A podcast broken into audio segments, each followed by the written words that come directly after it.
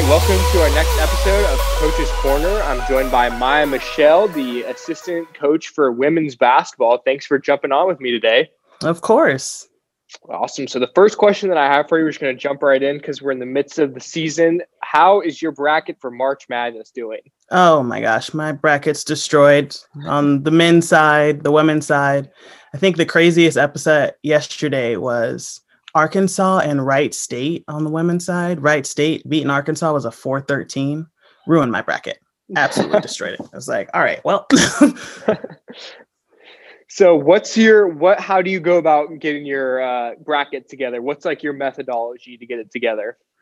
Uh honestly, on the men's side, I like to pick some more upsets because typically uh, the guys are the ones who are like hype themselves up enough to have like a two beat a 15, like we saw the other day.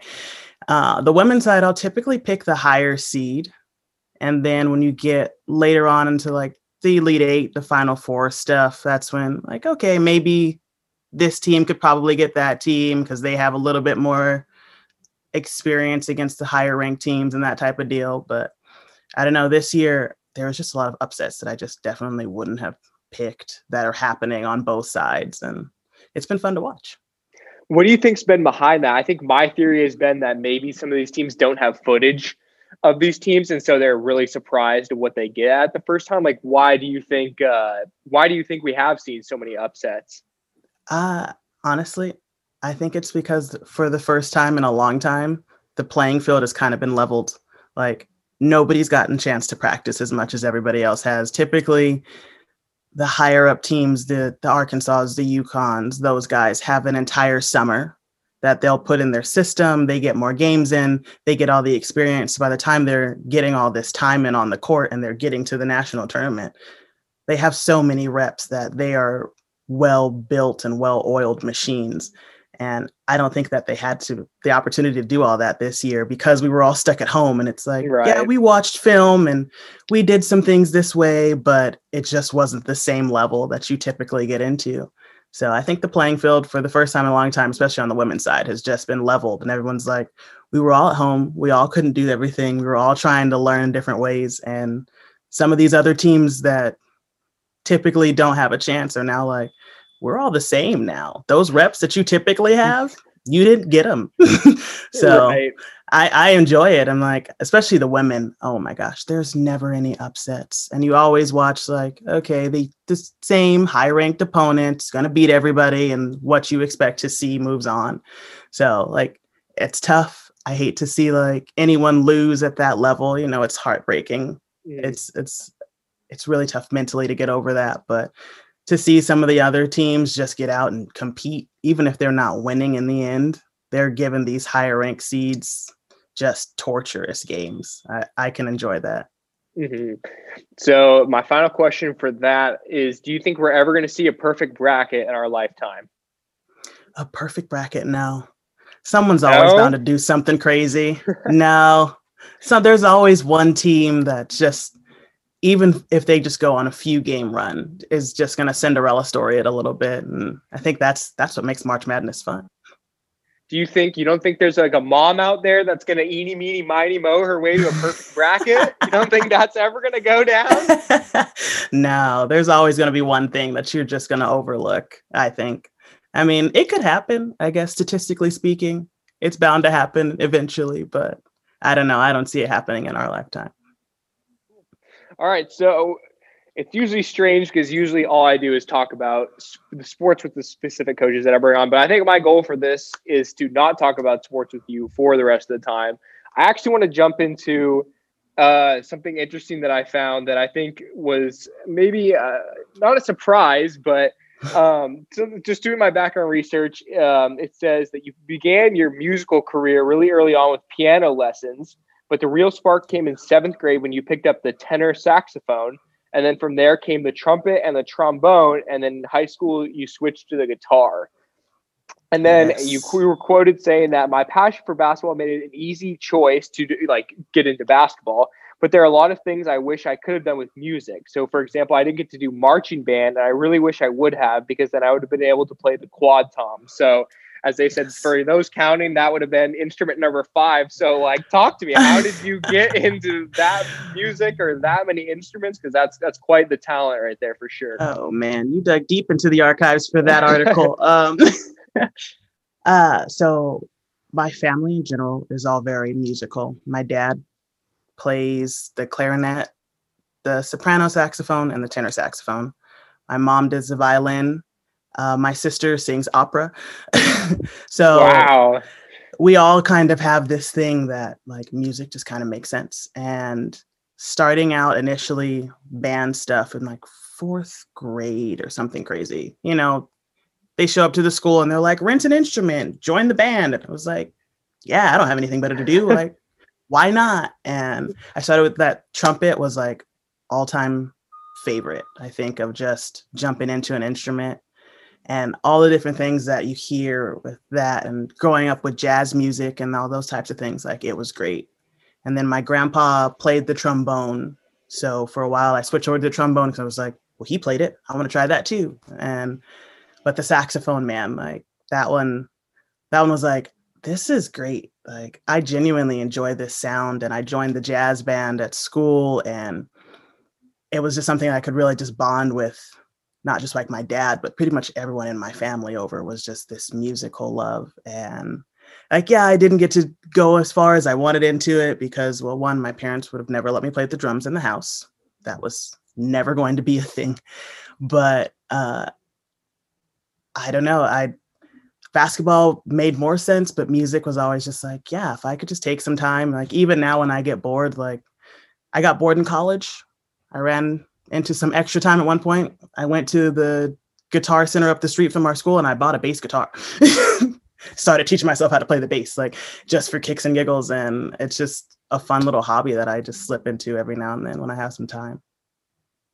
So would you say that that basketball was kind of the anomaly, or did your parents also have a sports background too, or was that kind of like the hey, you guys do music and I'm also going to throw some sports into this mix, or uh, where did you get your basketball from?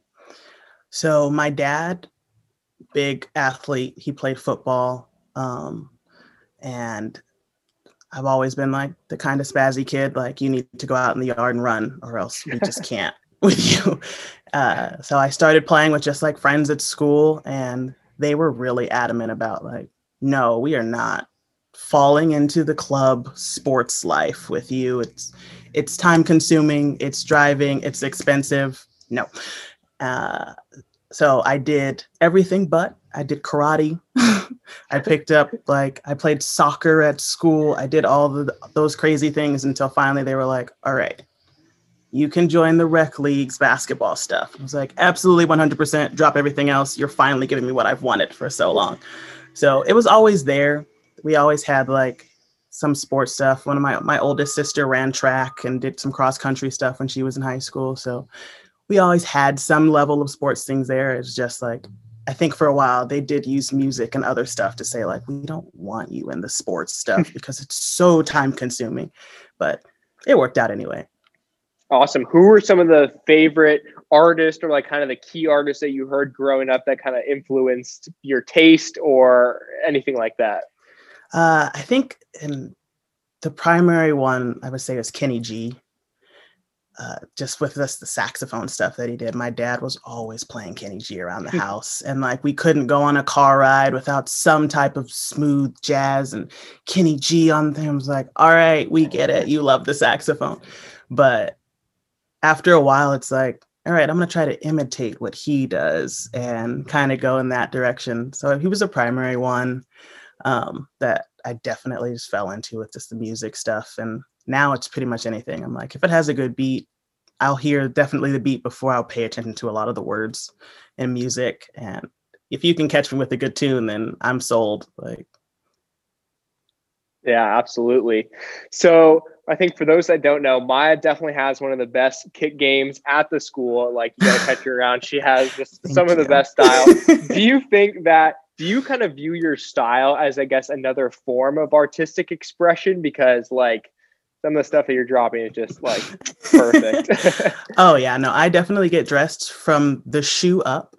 Uh, if it doesn't go with the shoes that I want to wear for that day, then I definitely won't wear the outfit. There's plenty of times that I'm like, I can't wear this because these are the shoes that I need to wear, so I have to find something else. But no, my shoes are are definitely a piece of my passion and it is my artistic expression in a lot of things where it's just like everybody is athletic and everybody has this thing, but I have these shoes that pretty much no one else will wear. And even my mom sometimes is like, Why did you buy those? And I'm like, Mom, I understand that neon green isn't in. However, it's a slight touch and it has this like I found some Converse the other day that have a red bottom to them. And I'm like, everyone knows what is it red bottom is like I don't know, some brand of shoe that I don't know. It's it's a heel. I don't wear heels, so I have no idea. But it's like a really popular like if you have these red bottom heels, you're important.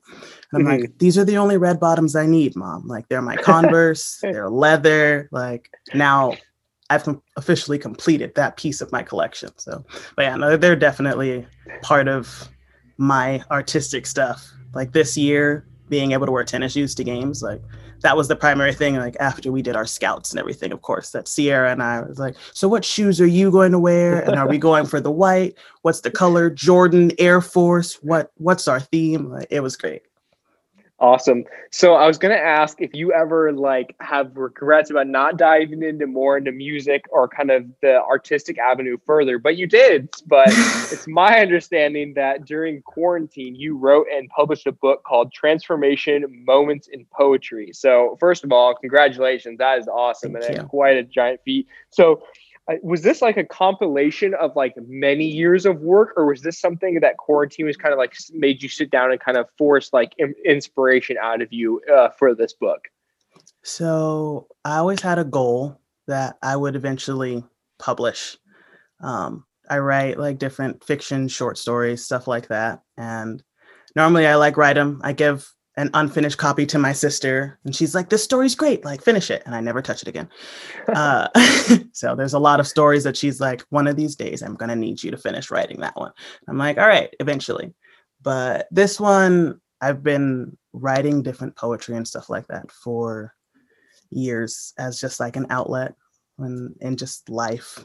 And i took some time especially in quarantine it was like i could sit around and be upset that things are happening or I can find some place where I have control in my life. And for me, that was trying to accomplish this goal. Um, so there was a bunch of things that when I really started going through all of my writing from high school and those types of deals, especially, I kind of brought together, cleaned it up, and started putting it together. And I had an idea a few years back about the way that I structured it. And it's kind of like different chapters of things that were really important throughout time and found just kind of one word to equate to those sections of phases of my life type deal. And kind of just bought a bunch of things together started writing through the times that we were in and and stuff that was just going on and found the focus i guess and the i don't know the detail oriented that i needed to just sit down and kind of put it together. So that's awesome. Well, walk me some through some like the lows and highs that you experienced, like while you're trying to pull everything together and and get it to the finish line. Just kind of walk me through like you know a moment where you're like, is this was there ever a moment where you're like, I don't know if this has ever come through, and then like like oh like wow this is really coming together, and I think this is gonna yeah, happen. Like kind of just walk me through some like the low and high moments that you had with that. For sure. So, I think initially it was just does anybody really care about the content? And in my mind, I had to really push past the fact that I wasn't really writing it for anybody else. Uh, that's why I didn't really advertise it. it's just something I was like, I have to lock into this is my personal goal. And that was a really big mental hurdle for me to push through. It was just like, oh my gosh, I'm going to publish something. And if I publish it and this is like ridiculous, nobody, like nobody's to care about it. And like my friends are to make fun of me for it. Um, and, I, you know, the peer pressure of society kind of weighs down on you. And then I kind of moved past that a little bit more and was just like, I'll just put some things together and found some content and started cleaning things up. And I think one of the highest points within that was as I found more things, it kind of walked me through a bit of how I was feeling in different phases in my life that I just kind of started to brush over over time. And it brought some of those memories back, some good ones and some tough ones, but the self evaluation that I got to go through in that process of just like, wow, you were really feeling some type of way at this time. And I don't really know that anyone caught it or paid any attention to it, but you found your way out of it and were able to push forward. That was just a huge pick me up where it's like, you know, you go through things and not everybody finds a way, especially mentally, to get through things. And I can see in a lot of things that I wrote that I did find a way out of that. And again, with the lulls of like, I kind of had everything put together and it's just like, all right, I just have to structure it the right way. And I went through all of this stuff and got it structured, got it up on all of like the Kindle Direct publishing stuff and got my proof copy of everything. And I was like, this is just it just does not look how I wanted it to look. Like this, this isn't it. Like I can't move forward with this. And going through that of like, all right, I put in all this time and cool. Now I kind of have to go back to the beginning of this last piece of the process. And you know, you get to the end. And at this point, I I was like December. And I told myself that I was like, by the end of 2020, you're gonna publish this book. You don't have a choice maintain your focus. Like that's the goal. And was like, it's December and this is just not functional. And that goal in my mind was kind of slipping away a little bit before I was like, all right, it's okay. Like take a weekend, take a few days, step back from it and jump back into it next week. And then it kind of came back together again. No one in my family, except for like my sister, knew that it was something I was doing anyway. So by the time I gave a proof copy to my mom, she's like, what is this? I was like, oh, I was just, can you just look it over and like tell me if there's like grammar or this type of stuff? Like, should I change something? Is there something that I missed? Because I've been staring at this for six months straight and I, I can't look at it anymore. All I see is what I want to see. I can't see the mistakes that I know I made. So that was kind of like a big like test. And I was really nervous about just giving it to her because she's my mom. Like her opinion means the world to me. And if I give her this and she's like, "What are you doing with your free time?" Like, tighten up. Like that would have been devastating. Obviously, she didn't. she's an amazing person, and that was just not the case. And she was just like, "This, this is incredible. Like I would change this and this type of deal, and all those types of adjustments that she kind of gave me to work through it to the end." But that was it was a real I think like emotional roller coaster for me to just admit that one, I'm going to lock into this goal and, you know, you have something to say, whether anybody really cares about it or not. Like it's for you to put your piece out there and kind of follow through on that. So it was, it was, a, it was a process. It was a mentally like roller coaster of a process, but at the end to say I that's something that I did and I'm a published author. Like I I can enjoy that. So well, that is very special. So, what was it like when you get the first thing? It's like bound together exactly, yeah, exactly how you want it. Um, what, what what was that feeling like when you get to hold it in your hand for the first time? Be like, were you like, this is it? Like, did you were you able to look at the initial thing and be like, this is where I wanted it to go? How did how was that feeling for you? Oh, it was it was awesome. I think I like tracked the mail for weeks of like it's supposed to be here it's not here yet like i don't know it was it was just so exciting that i was like all right i did it it's done i have this thing and now i just want to hold it i just want to have it and i think it's i was so excited about the process leading up to it that when i got it i can't actually say that i've actually read it all the way through since i i did it and i was like yeah i have it this is the final copy like family take it, read it. This was my quarantine experiment. Uh, I got it done. Kind of tell me what you think or don't, because I kind of want to talk about it. I kind of don't. but yeah, it was it was so exciting. I, I keep a copy of it next to my bed where it's just something where I I wrote a note to myself in the back of it. It was just like, this isn't something that I can ever let myself downplay because I know that that is a, a big thing that it's like, oh, I did it, whatever, brush it off. Like we're athletic, we're athletes. Next play. Like that's just how it goes. And I'm like, I keep it somewhere where I see it every day when I come into my room because I'm like, don't let yourself off the hook for completing this. It's a huge accomplishment and it's just a constant reminder that, you know, you put your mind to things sometimes and you can get it done. So that's that's a huge thing for me that I, I hold very near and dear to my heart. And even when I'm like I'm kind of upset about stuff and it's not going my way, it's like, right, things don't always go your way initially, but you have some living proof now that it's going to be okay in the end as long as you like stay true to the process. Oh yeah, absolutely. It's definitely a, a tremendous accomplishment. So the book is available on Amazon. So we'll probably we're gonna we're definitely gonna throw a link in the description when this comes out. Um, I wasn't able to get a copy in time of this. I was trying to borrow one from Kayla, but I want to read what I was able to see on the back cover. So it says the journey of transformation is a walk through mental warfare with expression. It is love, pain, and hope. It's the inner voice that we are too afraid, too shy, or too private to share. All the things you want to say, but to, but struggle to find the words. From the little things taken to granted to realizing that only those you give the power to are capable of determining your value. There is a transform, uh, transformative power in expression. Transformation is the reality of the journey that has just begun. In all the ups and downs in life, you can only make the most of the moment you're in. Find solace and encouragement in knowing that there is nothing wrong with feeling lost. More importantly, you should express those thoughts and feelings hidden deep inside so I'm kind of interested to see where where does that mindset come from? Does that come from um or yeah, I'll just leave it at that. Where where do you think in your kind of walk and journey do you think you developed that mindset from?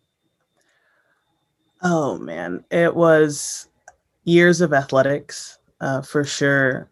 As that being like the primary part of my life, um, I think because I've been doing sports for so long, the primary thing that I hear over time is like, you just got to be tougher. Like, you just got to get through it. Like, adjust your mindset, just toughen up. And it kind of built this place for me where I'm not totally comfortable expressing myself, especially in emotional, like, passionate kind of way. And I had to learn to grow through that. And through my family and some of my closest friends we've just kind of worked through that as we progress in our adult lives is all right like it's okay to say i'm not okay and i don't really think that that's a big thing that anyone talked about until now unfortunately in a pandemic type situation where you see it all over the place now everybody's like you're not okay and that's fine whereas before then especially in sports like for me to go up to somebody and say like i'm not okay they're like well, tough it out like you're tired, you rolled your ankle, lace up your shoes tighter. Like, I know it hurts, but like grit it out. You're you're tough. And this whole thing is, I think, transformation is the polar opposite of how I typically express myself. In that I'm not the main person who's going to be like, all right, this is an emotional feeling that I have. Let me tell you about it. Uh, I had to grow into that. And in growing into that, I came across a lot of people who were just like, that's great. Like, I'm glad you're saying that. I'm glad that you're expressing this to me because in the past you wouldn't have. And because you said something, now I feel comfortable saying something. And that was just, I think, one of the greatest compliments I could ever hear from people who were very close and their opinion matters and that judgment matters. And in that moment, they could have easily been like, toughen up and tighten up and don't be that guy. But they were the polar opposite in saying, like, great, you're feeling that i feel this way too like let's dive deeper into that let's let's work through that and i've gotten a lot of that from just in my time and hanging out with this kayla at work and growing in my relationship with my best friend and those types of things where it was like dude just say something like let's talk about it let's let's have these conversations about the good stuff where it's like i'm euphorically happy and i don't know how to express that and that's okay like let's talk about it. Like, let's express these feelings to one another because it's good. Or I'm just not in a good headspace right now. Like, can you help me get through it? Or this is what I'm trying to say. I I just can't quite put it all together into words. They're like, great, like let's work through that. So it's it's definitely been a mentality that I've grown into more as an adult for sure. But I think I experienced a lot of the downside of it as a teenager when I was just like, I just can't say that this is where I'm at. And now I'm like, everyone needs to be able to say this is where they're at. Because if we can have more of those conversations and just admitting where it's like, I'm great or I'm not great, I think that will really change how we interact and overall in society. Absolutely. And I think you're in a fantastic spot where you're leading like these young women on our Vanguard basketball team. And uh, I think a question that comes with that is uh, how have you kind of seen or have you like shaped your coaching philosophy based on I, I don't know if it's maybe a newfound realization but how has this kind of shaped how you attack going into the next season after just having a whole season of like introspection and talking about these like big ideas? Like how do you think that shapes you as a coach moving forward? Uh, i think the biggest way it shapes me is that i i don't look at it as so much as uh, the win loss thing i think the things that i've i've found the most value in is if i'm asking these girls to be upfront and honest and lock into our philosophies and our ideas, then I can't be that person that's closed down and shut off to them. So, in order to create vulnerability, I have to be vulnerable myself.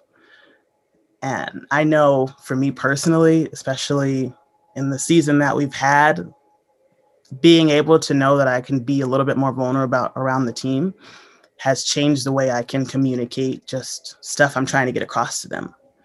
Because now I'm not just hitting it from an athletics perspective of like, this is the X's and the O's of the scenario. It's okay, but like, so if you're in this thing in life and you face these adversities in your life, what do you do? Oh, well, I adapt and I adjust. So if you can apply that to the bigger scale of life, we can apply that to this smaller scale of sport. But I can only do that because I have these different type of relationships and a little bit more in-depth relationships with these girls where when we talk I'm like great we we had practice and that's great but like we're on the road and where were we Wichita Kansas I don't know the middle of nowhere on this tournament and I was like we're driving we had like a 3 hour drive from Wichita to Kansas City and I just kind of got to sit in the car with some of these girls and just talk to them.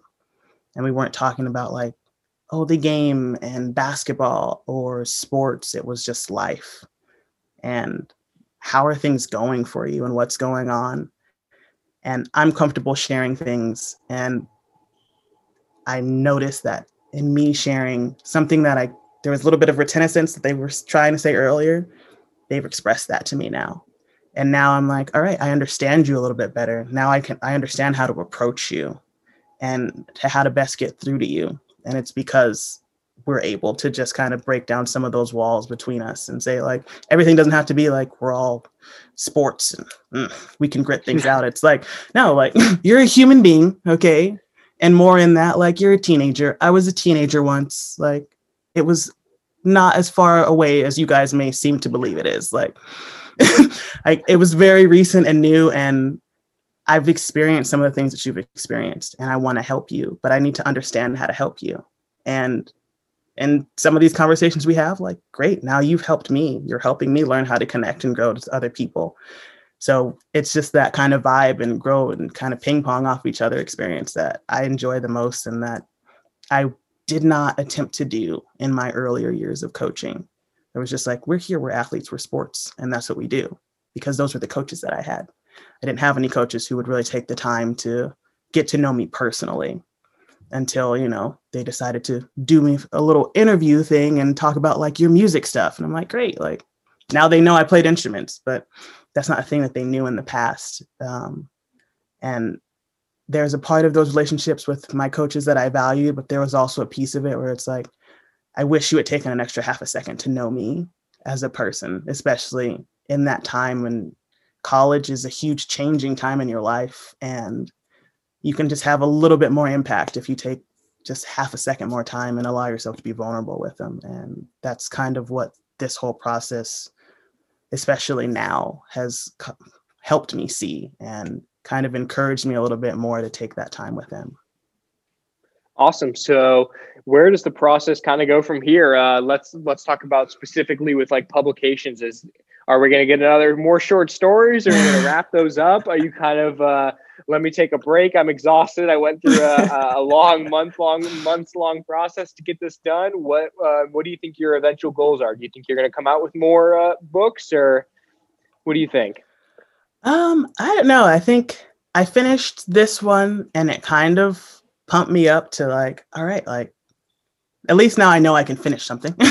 Let's start there. Like everything that you have, like you're capable of finishing it. Good, like progress. Um, I started kind of working toward another do- another story that I had one of the ones that my sister wants me to finish. I was like, all right, maybe I'll play with that a little bit more.